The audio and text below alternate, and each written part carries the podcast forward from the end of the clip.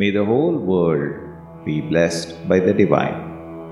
The story of my life by Yogiraj Sri Vethathiri Maharishi.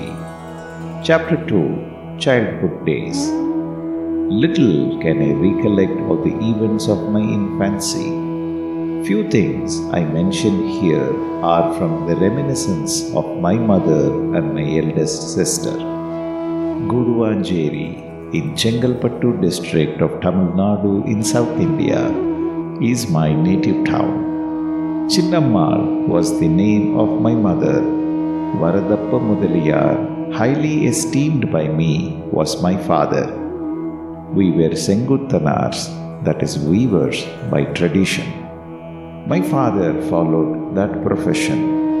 Of their children, the first six were girls Three of them are alive today Karpagam, Chinnammal, and Nagammal. The seventh was a boy, and he passed away when he was seven. I was the eighth. I have a younger brother, Devasigamani.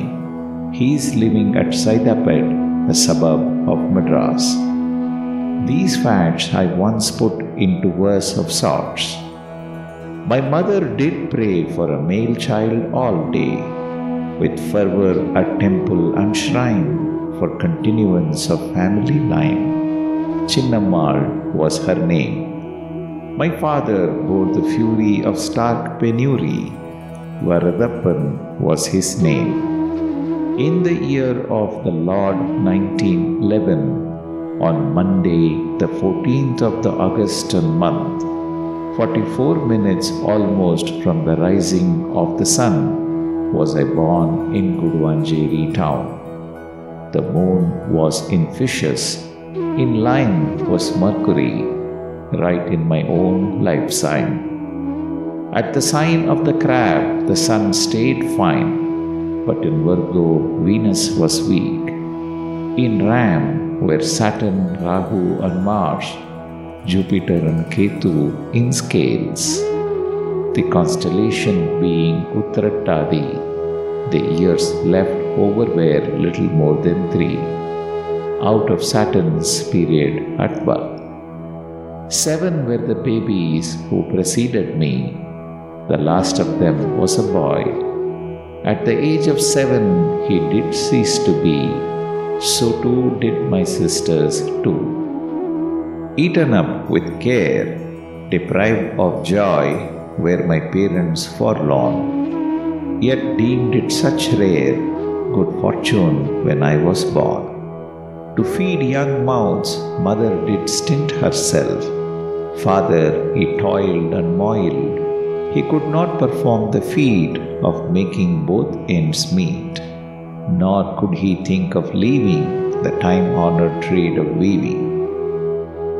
I leave it to be imagined the feeling of parents who have a succession of six children, all girls, and then the seventh turns out to be a boy, and this boy dies at the age of seven. Whatever penance, whatever vow others prescribed for expiation of sin and to secure male progeny, my mother carried out. One was to eat of the floor, washed clean, directly taking the food into the mouth, stooping low without the intervention of hands.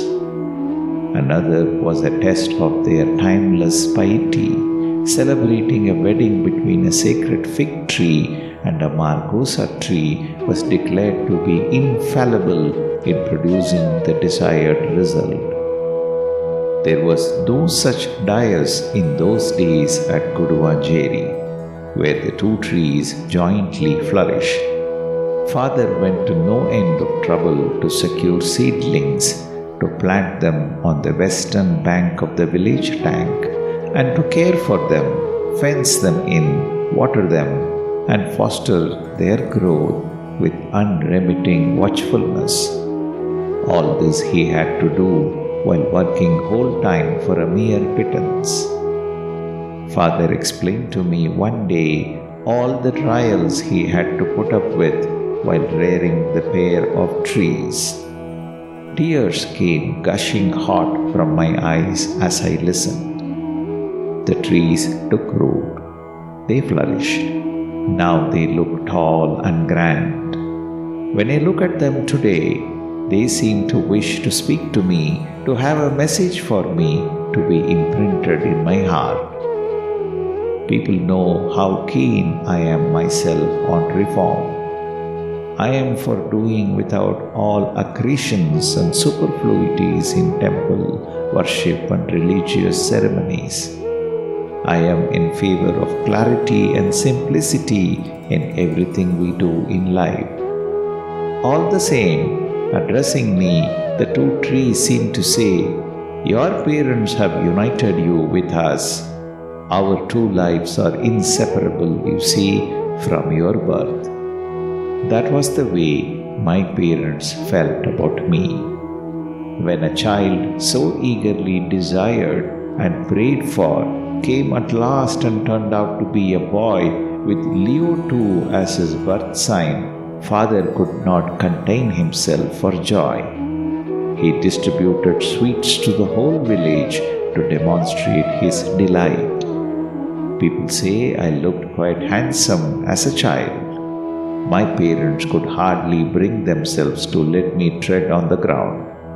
There is no analogy or comparison I could think of to describe their unbounded affection and solicitude. Mother has told me that when I was three, she lay on her back one day and dozed off, with me stretched on her abdomen. It seems I squirmed and moved forward and hit her in the mouth with my head, with the result that one front tooth of hers was knocked off. She didn't seem to mind the blood that spouted out, but wailed and wept, keeping her mouth closed as best as she could, at the thought of the pain the impact should have caused to her poor child. She had put me to bed on her own belly only for fear I might happen to be bitten by ants if laid on the floor. What is there on earth to parallel a mother's love? What service or sacrifice is there to compare with what a mother does for her child? I have a dim recollection only of such incidents as took place from my fourth year onwards.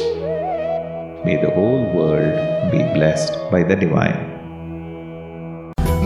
கடமை அறவாழ்வின் நாட்டத்தே